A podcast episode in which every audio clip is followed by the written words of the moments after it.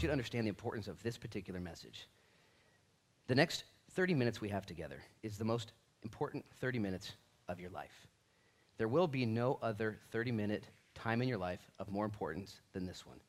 Because we will discuss today the most important question that you'll ever hear or ever, an- ever answer. And the question on the table today is Who is Jesus Christ? For if you get this question wrong, everything will be wrong in your life. If you get this question right, everything in your life will work out right. The question on the table who is Jesus Christ? He will, in our story today, be asked three consecutive times Who are you? Who are you? Who are you? Now, let me just stop right there and ask you if I asked you who you were once, would you get it right the first time? Anybody here got that together? I would, thank you. I would too, Jen. I know who I am. Jesus is asked, he answers. Not good enough for them. He's asked, he answers. Not good enough for them. He asked again and he answers again, and it's not good enough for them. You know what I got to say to that? Eh. He's given the information, and they reject it. This is what happens. People today have a choice whether you will believe what God says about his son or not. There is no, in his word at least, ambiguity. It is not allowed for. Christ was so clear on who he was and what he did that there is no ambiguity. Yesterday I was in Sunriver, and then me and Adam Pearson, my longtime friend, went snowboarding, which I do not recommend if you're over 40. Sheesh, it's hard work. And so we went snowboarding, but, but really, we went, didn't go snowboarding. We really went to ride the lifts. Okay, that's really what we went for, the lift. Because when you're riding a lift, you get to sit next to a perfect stranger for about three and a half minutes and engage them, okay? And me and Adam Pearson have been doing this for years. And what we do is we pray first. We spent about an hour in our car praying and fellowshipping after we got to the mountain. And then we would pray before we got on lifts and we would try and use discernment. Who are we supposed to talk to? And we sat down on the lift and began to ride up. And the first guy, his name was Jeremy. And it was me, Adam, and Jeremy. And as we were riding up, hey, what's your name, Jeremy? And as we got to the end of the lift, it was from here to about Highway 101. That's where the lift ended. And Adam looked at Jeremy and said, Jeremy, if you die before we get to the top of this lift, which is a good way to get someone's attention, like, ah, uh, you know. and he said, Will you go to heaven or hell? And you know, Jeremy, it was crazy. You know what Jeremy said? He said, I woke up this morning, and the first thought in my mind was, I need to go to church that I need to get back. And we asked him, Are you a Christian? He said, I, I, I think I am. You know, I, I, was, I was confirmed at age 14. And we said, But are you a Christian? I, I, and he gave another kind of soft answer. I, I was raised in a, in a church, and we said, and I leaned forward. I said, You cannot go to heaven, Jeremy, unless you are born again. Jesus said that in John 3. And so the invitation is for everyone to be born again. You can go to heaven, Jeremy. You don't have to, you're going to die at the top of this lift, Jeremy, you know.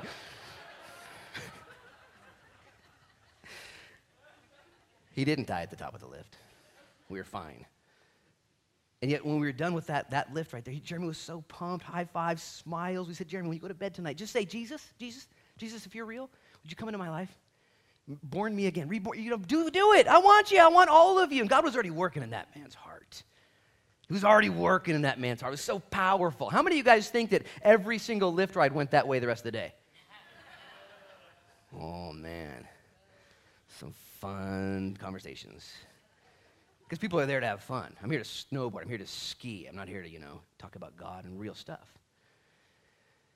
I remember this one conversation. We were there, as me and Adam and these two girls. What do you do for a living? Well, I'm a teacher and I'm a, I'm a vitamin retailer. And as we're riding this lift up, Adam Pearson leans forward and says, Are you girls Christians? Maybe he didn't have that tone or that kind of volume, but he's, you know, are you girls Christians? And the girl on the right, she was a vitamin retail rep or whatever, she said, No, absolutely not. Now, she was a skier, so I already knew she wasn't saved. I'm playing. I'm kidding. That's not even funny. It's offensive. It's offensive to the skiing community. And, and so she said, No, I'm not, I'm not a Christian. And the girl next to Adam, she said, Well, I guess so. It was, it was weird. It was like they didn't, you know, no one, no one's prepared for that kind of talk unless Adam Pearson's on the scene. And, and she said, I guess, I guess so, I'm a Christian. And Adam, with a boldness that, that I, I learned from, said, If you have to say, I guess so, you're not a Christian. It was, a, it was a savage answer. I was like, whoa. And you know what she followed up with? Okay, then I guess I'm not. Now, when you say, I guess so, obviously she's not, right? To her, it wasn't that obvious. And maybe you're sitting here going, dude, you guys are crazy. I'm never inviting you to my house. You know, like, but imagine if you had a wedding and I asked the woman, do you take this man to be your lawfully wedded husband? I guess so. Whoa, what's going on here? That's not a real answer. That's a bad answer. And so here's what we're going to talk about today Who is Jesus Christ? Is he indeed God's Son? Because there is an ambiguity in the world today. There is people who don't want that clarity. I understand that. I've been there. And now I want you to see what Jesus has to say for himself. Have you ever been falsely accused? Man, that hard? You're just like, oh, don't, don't, you don't understand me. Let me ask you this question Have you ever been rightly accused when you're guilty of sin? I was thinking about this early this morning. Jesus is under arrest. What has he ever done wrong? Anybody know? What did he do? He's under arrest. He's gone through three trials already. He'll go through three more. And they have six trials because they can't pin anything on him. Here's what he's being accused of, by the way pretending he's somebody he's not. Okay? Where I'm from, we call that fake IDs. That's what I was arrested for, pretending I was somebody I wasn't. And yet I was guilty. Jesus was likening himself to be God. And I said, You can't do that. You can't pretend to be God. You can't claim to be God. You can't sit in that place of God unless you're God. Then you get to. Then you get to. And this is the decision you have to make today. Jesus thought he was God. Jesus said he was God. Jesus acted like God. Jesus came as God. But there are people who say, no, it's too, no, no, he didn't and the evidence is clear. Let's read it. Verse 66. As soon as it was day, the elders of the people, both chief priests and scribes, they came together and led him into their council, saying, This is trial number four. If you are the Christ, tell us. And he said to them, If I tell you, you will by no means believe. Stop right there, eyes up here. They ask him, Are you the Christ? It's pretty clear. It's a simple question. The answer is not going to be ambiguous at all yes or no. You're Christ or not. You know what he tells them? If I told you, you wouldn't believe me. And I'm going to say this right now while you guys are still listening before anybody tunes me out. There are people today that say, I would believe. I'm going to ask them. I would believe God if he would just tell me. Jesus right here says, I can't tell you the answer because you wouldn't even believe me. You've actually chosen not to believe the evidence or the data that's been provided. You just you've already made that decision. Through hardness of heart, through bad information, through rebellion, whatever the case is, Jesus, read it again, red letters, if I tell you, you will by no means believe. This is a dangerous place to be, by the way. Jesus has given enough evidence. Look at verse 68. He continues his answer. And if I also ask you, you will by no means answer me, nor let me go. Jesus said, if I had a dialogue with you about this, Want to talk about it? Your answers are already prefabricated. You've already dug your heels in. You've already plugged your ears. You're not even going to listen to logic. By the way, Jesus has already done Christ like things. Are you the Christ? Is the question on the table. Jesus has walked on water. He's multiplied bread. He's raised the dead. He's healed the blind. He's healed the lame. He's done crazy things. They're like, hey, what power are you using to do this? He's like, you wouldn't even believe me because you don't believe me. Look at his verse, or his, his answer keeps going, verse 69. Hereafter, the Son of Man will sit on the right hand of the power of God. Stop right there, eyes up here. Jesus continues this answer. I wouldn't even be able to converse with you guys because your hearts are so hard. But here's the answer you're looking for. After all this stuff, I'm going to sit on the right hand of the power of God. Are you the Christ? Yeah. And when this is all said and done, you're putting me on trial right now? I will put you on trial. Tread lightly, in love. By the way, Jesus, when he's saying this, his face is swollen shut. His beard has been plucked out of his face. He's been beaten all night long without sleep, without food, without water, three trials at, this, at the hands of Annas and Caiaphas and the Sanhedrin. He is a missionary of love with his haters. Those who have seen what he's done and yet would not bow their hearts, would not bend their necks, but instead are trying to kill him. Jesus says, Careful, guys. Hereafter, the Son of Man will sit on the right hand of the power of God. Then they all said, second question, verse 70, Are you then the Son of God? And so he said to them, You rightly say that I am. And they said, What further testimony do we need? For we have heard it ourselves from his own mouth. Stop right there, eyes up here for you uh, Bible students or law students. They'd already had three trials where false witnesses came together the night before, accusing Jesus of crazy things, accusing Jesus of crimes that he'd never committed. None of that worked because their crimes that they were accusing him of didn't corroborate. So here they finally say, Okay, he just claimed to be the Son of God, he just claimed to be the Christ. That's blasphemy where we come from. That's enough. Let's take him in. Isn't it cool that they couldn't find any dirt on Jesus? If I hired an investigative reporter and sent him out to turn over stones in your life, thank you, Jan. No. No, don't do it. How long would it take him to find some juicy stuff? You know what I'm saying? Oh, don't do it with me either, please. Jesus, he's, listen, he's the spotless lamb being examined. They're trying to find something wrong with him. What would, let's ask his brothers. I'm sure he threw one of them down the stairs, you know what I'm saying? Like, even his brothers are like, he's perfect. He's never been mad at us. He's always been nice. Guy's done nothing wrong. He's done everything right. He's the Son of God, he's the Christ. Look what happens next. Then the whole multitude of them arose, and they led him to Pilate and they began to accuse him, saying, We found this fellow perverting the nation, forbidding to pay taxes to Caesar, saying that he himself is a Christ, a king. Stop right there, eyes up here. Pontius Pilate was a Roman governor. Okay, he's not a Jew. He doesn't have a Jewish bone in his body. He doesn't understand their customs, the Christ, the Son of God, the Messiah, blah, blah, blah, blah. Don't care, don't care. So when they come to Pilate, they say, This guy's trying to pervert taxes. He's trying to overthrow the government. He's an insurrectionist. You better watch out. He's a rebel rouser. None of that was true. But Pontius Pilate had to listen because he was in a quandary himself. He had two strikes against him governmentally. One more strike and he would be gone. He needed to keep peace. He's a politician. So when he hears this accusation, this guy's trying to pervert justice, he's trying to take the taxes away, and anytime you talk about taking taxes away, the government's going to listen. You know what I'm saying? Hey, I figured out a way to avoid taxes. See you in jail, buddy. I'm serious. I, anyways, different story. Take me out to coffee, I'll tell you. Here we go. Not about me, other people. Anyways, Pilate. Then Pilate asked him, verse 3, saying, Are you the king of the Jews? Now, mind you, what is Pilate looking at here? He's looking at a man who's hard to recognize, who's in chains, who's being accused by his people of rebellion and insurrection and perversion. The king of the Jews. The Jews are there trying to kill him, and and Pilate's just processing. You're the king? Have you seen yourself, Jesus? Do you know what's going on? You're not, you're not the king. You can't be the king. You just look, dude. You can't be the king, is what he's saying. Verse 3 Are you the king of the Jews? And he answered him, and he said, It is as you say. Jesus has been asked three times in three separate ways Are you the king? Are you the Son of God? And are you the Christ?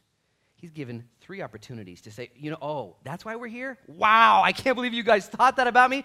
Oh my gosh, such a huge misunderstanding. No, no, no, no, no. I'm not. I'm a rabbi. I'm a teacher. I'm a nice guy. I'm a guru. I'm a dude. When given opportunity to take himself off of those positions, Jesus stays. Now, here's the deal the question on the table is this Who's Jesus Christ? If you were taking a test, I would give it to you this way multiple choice. You have three rightful answers to the question Who is Jesus Christ? The first right answer that you could put is this He's a liar. Because here he claimed to be Christ, and I don't think he is. He's an absolute liar who led astray tens of thousands then and millions and billions now. Okay, the only problem with saying that Jesus Christ is a liar, which you have to say if you don't say that he's Lord, he's a liar. The only problem with being a liar is that liars aren't nice. Liars don't live their lives for the poor. Liars don't live their lives in mercy for the needy. Liars don't live their lives in obscurity in order that others would have their things put together. Jesus was a missionary of love. Liars don't do that. Okay, Jesus wasn't a liar. You can't say that. No one would. The other option that you would have is not that he's a liar, but that he's a lunatic, okay? That Jesus is actually crazy. I've been in the ministry now for 20 years. I've actually met at least half a dozen men who at some point in their lives figured out, I think I'm Jesus Christ.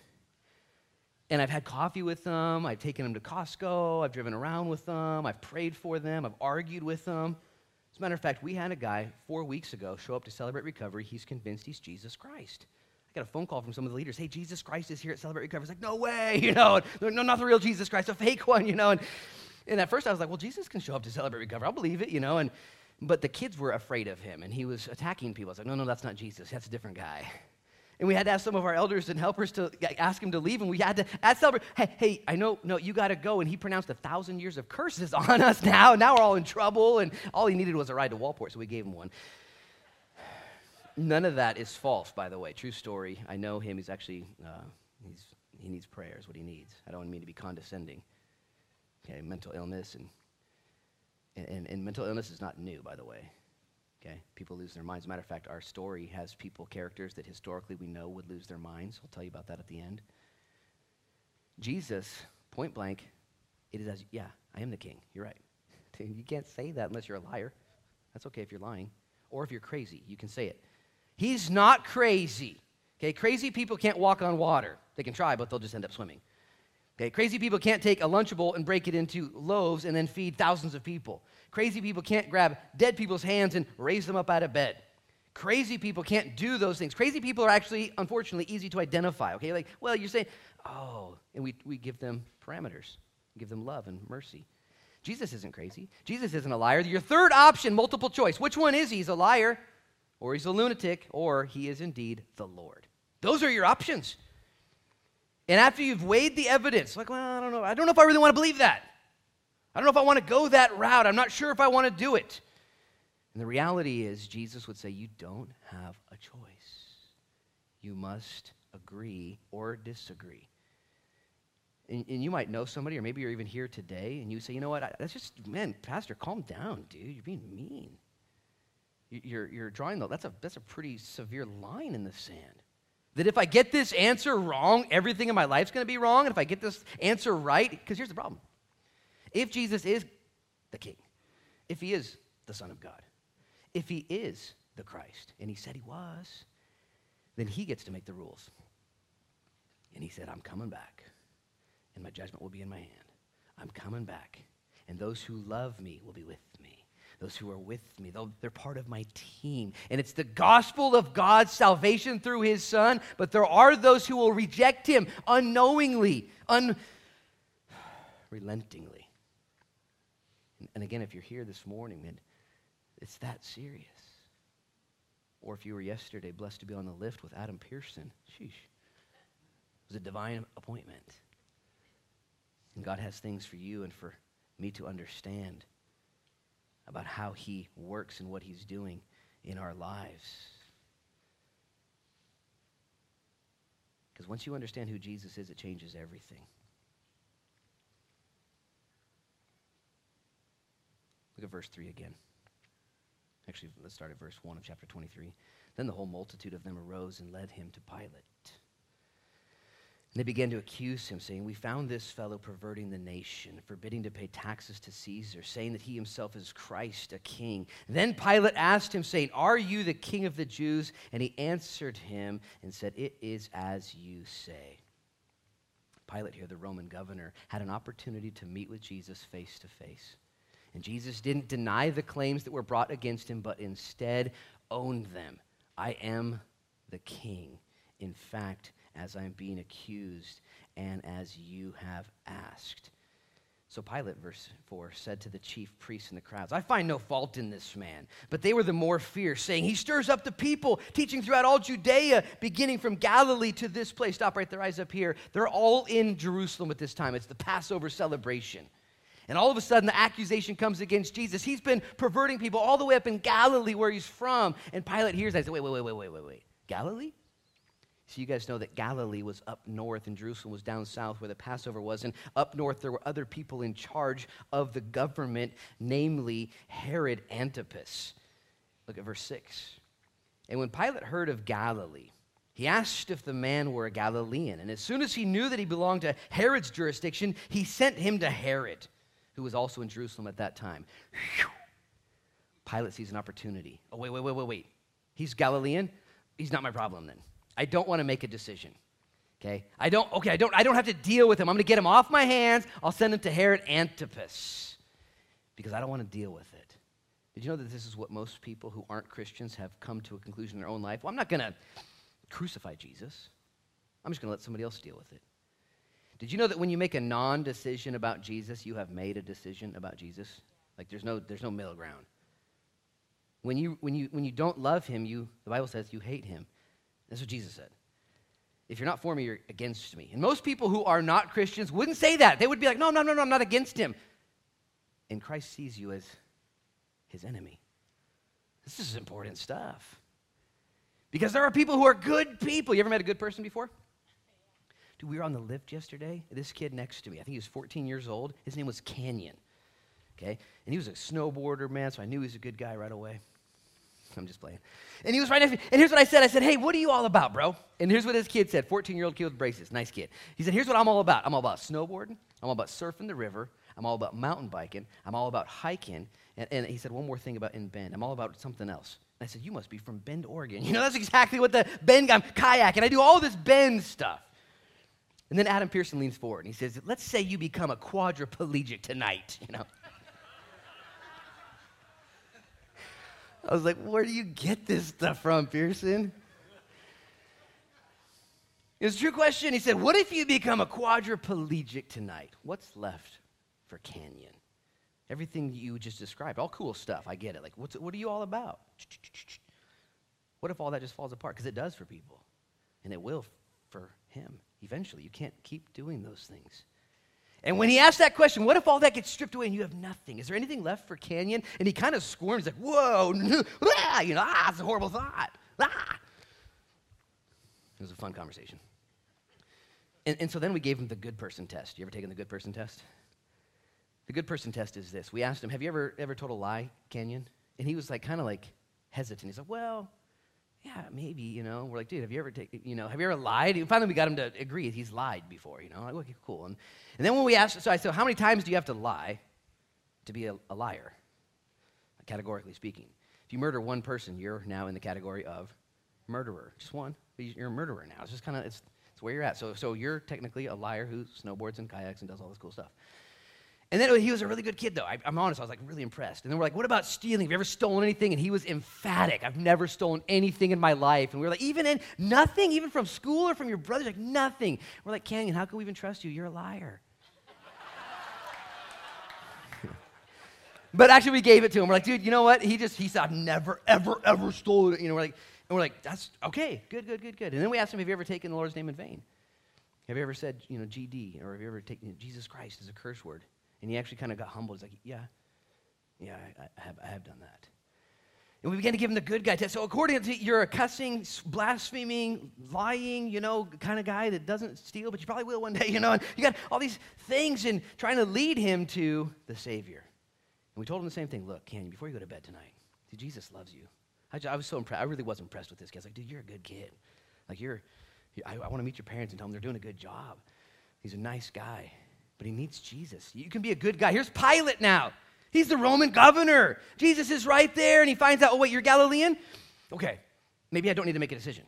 Maybe I'll just, okay, I'm gonna, I'm gonna send you to Herod. Herod can deal with it. I don't want to deal with it. Because why should I? I'm the, I'm the governor. And I'm, I'm thankful for guys like Canyon. I'm thankful for people like you that are here today, people you know. There are people that don't know Jesus that are better than me, for sure, by a long shot.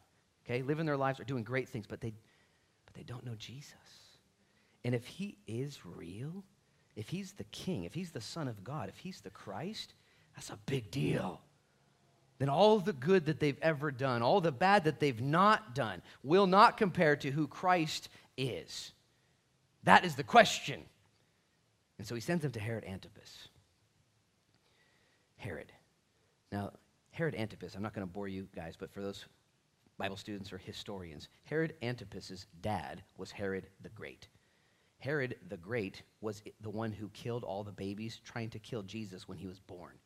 Remember the wise guys showed up to worship Jesus? Hey, where's the king of Israel? There's a king? I'd like to worship him too. Where's he at? King Herod said, Herod the Great. They said, Oh, he's in, he's in Nazareth. And so he put an edict out and killed all the babies two years old and younger in that region, trying to take Jesus out. And Jesus and his parents fled to Egypt until he was older, until Herod the Great died. And Herod Antipas, this guy was born. Herod Antipas doesn't come from a great lineage. He's kind of a wacko himself. As Herod Antipas got older, he decided to marry his niece, and then he broke up with her and he married his brother's wife, which was also their niece. And they had this crazy thing going on back and forth and weird political strategies. And somebody called them out. Do you guys remember who it was? John the Baptizer. John the Baptizer said, Herod, you're the king. What are you doing? You're, you're, you're out of order. And the gal that he was with at the time got mad and said, You can't tell us that. Lock him up. And John the Baptizer, Jesus' older cousin, was imprisoned. And then one of Herod Antipas's wife's daughters danced for him. And he was drunk. And he made a promise whatever you want up to half the kingdom, just ask for it. And so that girl went to her mom and said, What should I ask for? She said, You ask for John the Baptizer's head on a platter. And she asked for it. And so this guy, Herod Antipas, said, Bring me John's head on a platter. And it was done. Now he's standing with Jesus, the cousin of J the Bee. And he's going to look him in the eye. He's a real piece of work. Let's read it. Verse 7 As soon as he knew that he belonged to Herod's jurisdiction, he sent him to Herod who was also in Jerusalem at that time. Now, when Herod saw Jesus, he was exceedingly glad, for he had desired for a long time to see him, because he had heard many things about him, and he hoped to see some miracle done by him. Stop right there, eyes up here. Herod all of a sudden's like, Oh, I get to see Jesus? Dude, I've been waiting to see this guy for a while. Heard all about him. Bring him here, bring him here. And in comes Jesus, chained, beaten, bloodied, and on trial. And Herod Antipas looks at him and says, Oh, I've been wanting to see you. It says right here. And with many words, Herod Antipas spoke to him and said, Do something great, man. Don't you take water and turn it into wine? I heard about that. Don't you take Lunchables and feed thousands?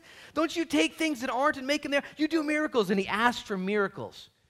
Now, I did a little research. I didn't do as much as I could have. So if I'm wrong in what I'm about to say, email me. I'll read it and delete it. But Jesus stood before Herod as Herod went, tap, tap, tap, tap, tap, tap, tap, tap, tap, tap, tap, tap. Do this, do that. You know what Jesus did? He didn't say a word. I'm, I'm, I'm pretty sure this is the only time that Jesus ever had a face to face with anybody that he said not one thing. Not one thing at all. He was silent before the Sanhedrin the night before, and then he spoke. He was silent like a lamb before its shearers. And here, Herod Antipas is asking for something. You know what he's saying? Oh, whoa, whoa, whoa. You're Jesus. I heard about you. Hey, can you do something for me right now, please? What does Jesus do? I ain't doing nothing for you. Well, why not? Here's why. I'll tell you this to your face. Because Jesus had already done enough, okay? He'd already done enough and the miracles and the declarations of what Jesus had already provided. And there was this man standing there as an example of every other person in the world that says, I'll believe if he just does something for me. And he would say, I have done so much for you. I have already done it. And you're asking, I've met people that say, I would totally become a believer if God would just prove himself to me. have you examined the data? Have you looked into the claims? Have you read the text? There is enough already on the table to change your life. There is nothing left for him to do to save your soul. It's been done. And yet there are people, eh, not good, not good enough. In Jesus, being asked for what I would call a lesser miracle. And don't raise your hands, please. Okay?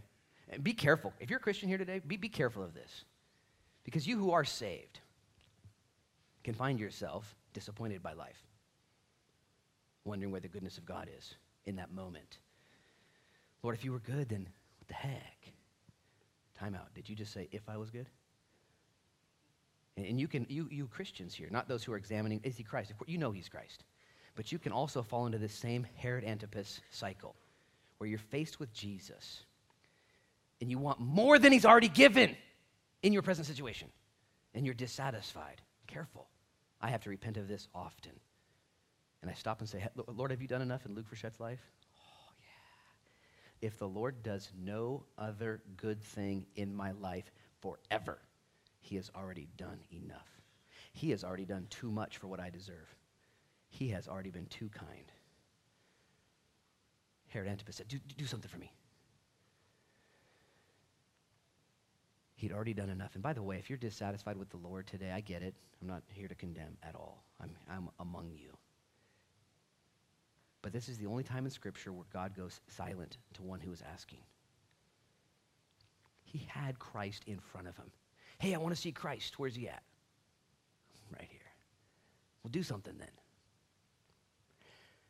In, in essence, as he bled and would die that same day, in essence, Jesus could have said, he could have said this I am. I am doing a miracle right now. I am dying for you. I am standing in your presence. You deserve this not. The greatest deed ever done was in order to fulfill the greatest need within humanity.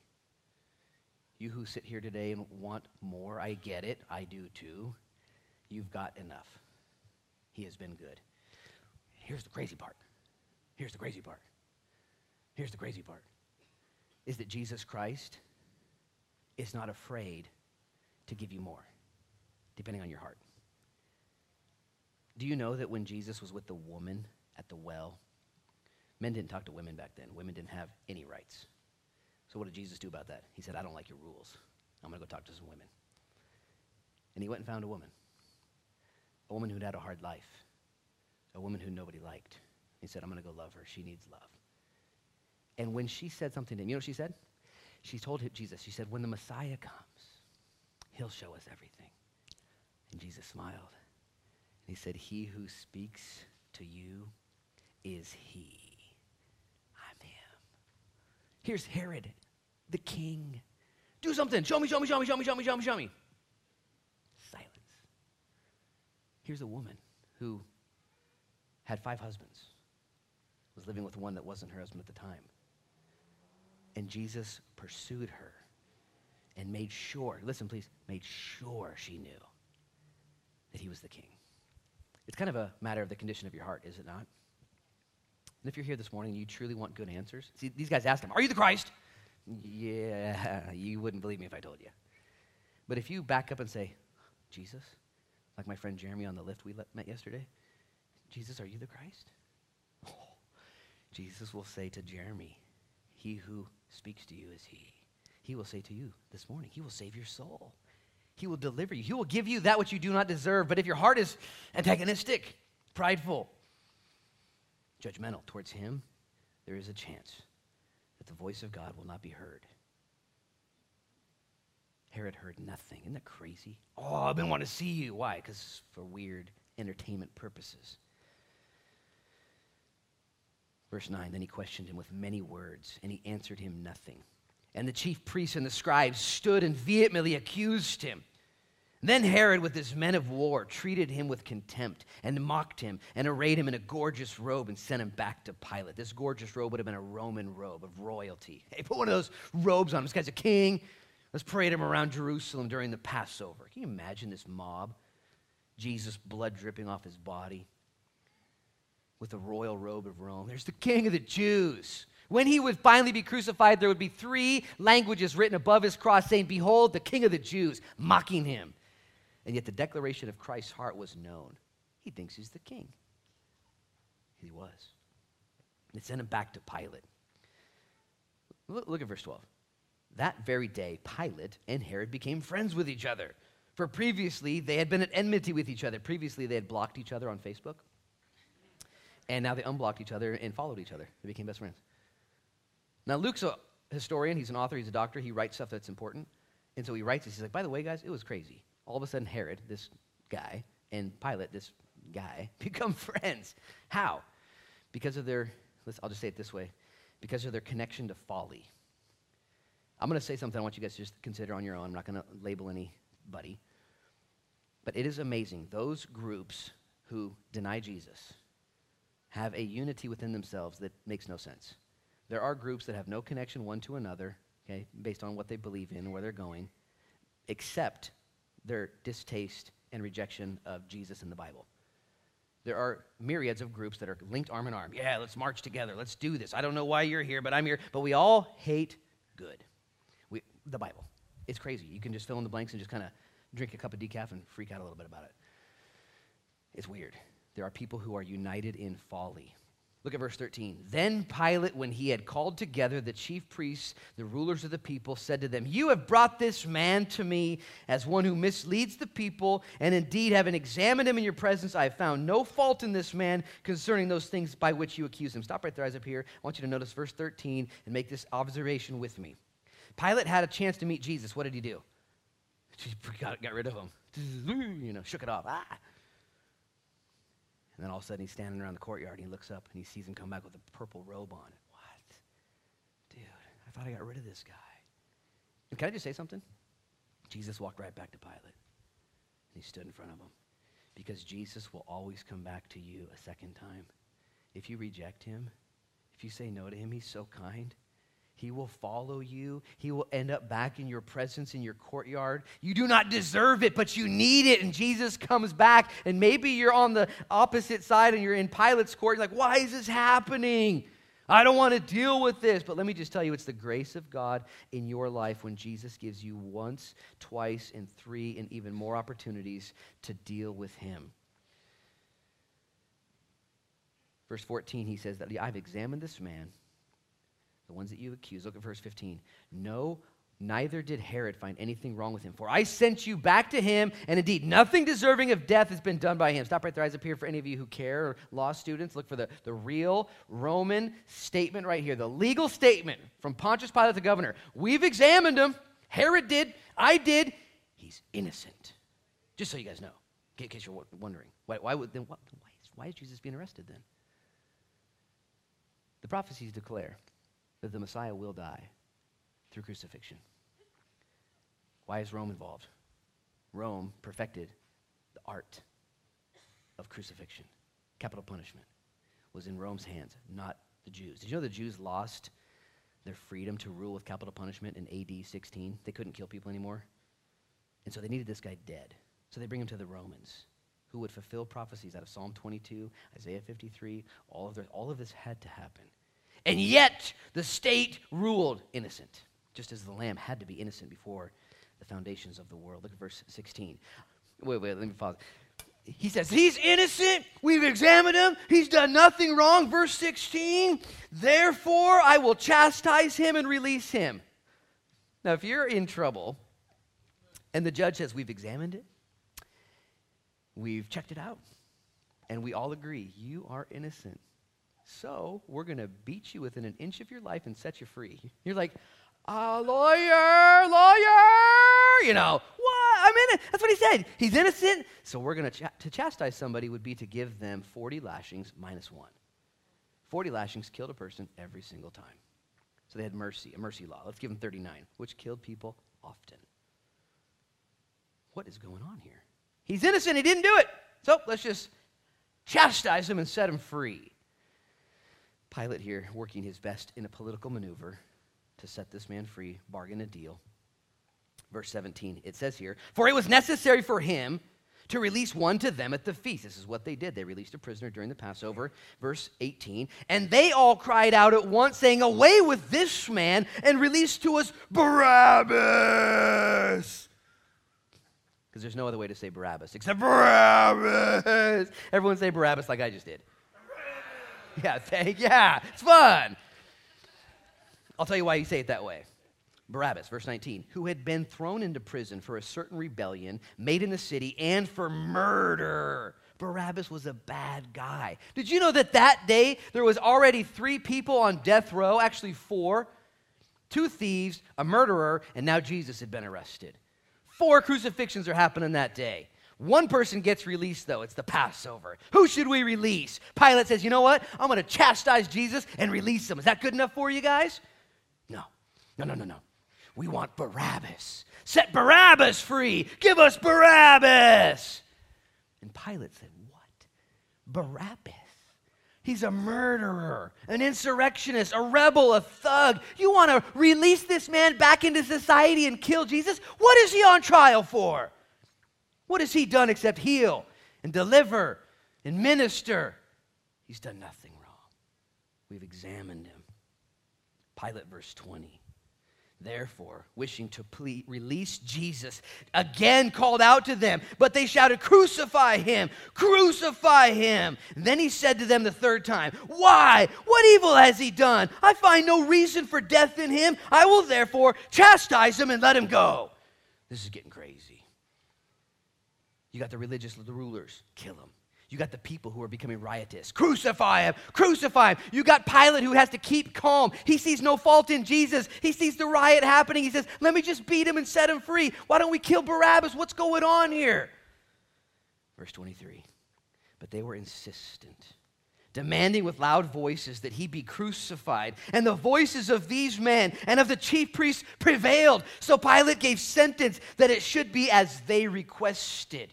And he released to them the one they requested, who for rebellion and murder had been thrown into prison. But he delivered Jesus to their will. Can you imagine this scene? Luke doesn't tell us what happens. But we know from the other gospel writers that in the middle of this upheaval, guess whose wife shows up to the scene? Pilate's. She shows up and she says, Hey, come here, come here, come here, come here, come here, come here.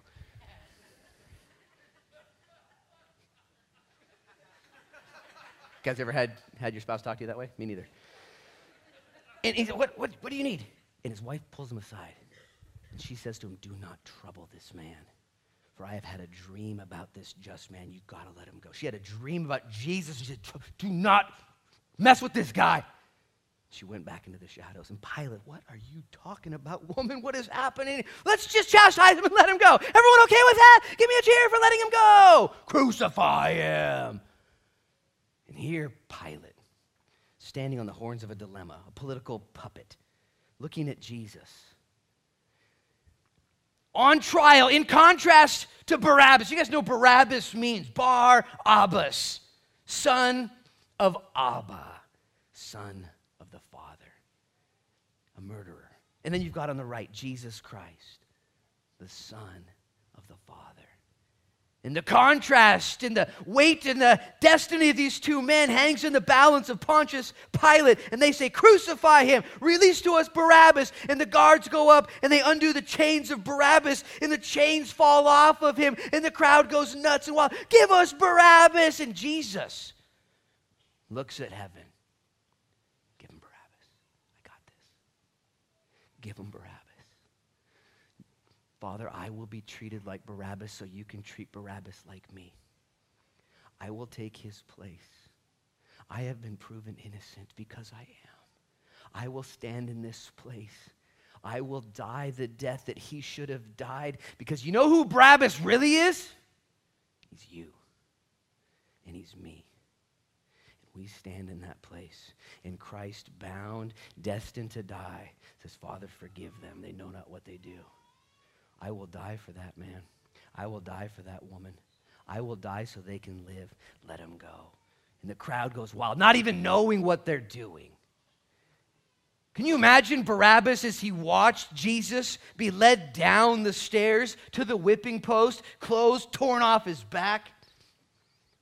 And then the flagellum, the cat of nine tails with leather strips coming out of it, and bones, and metal, and glass.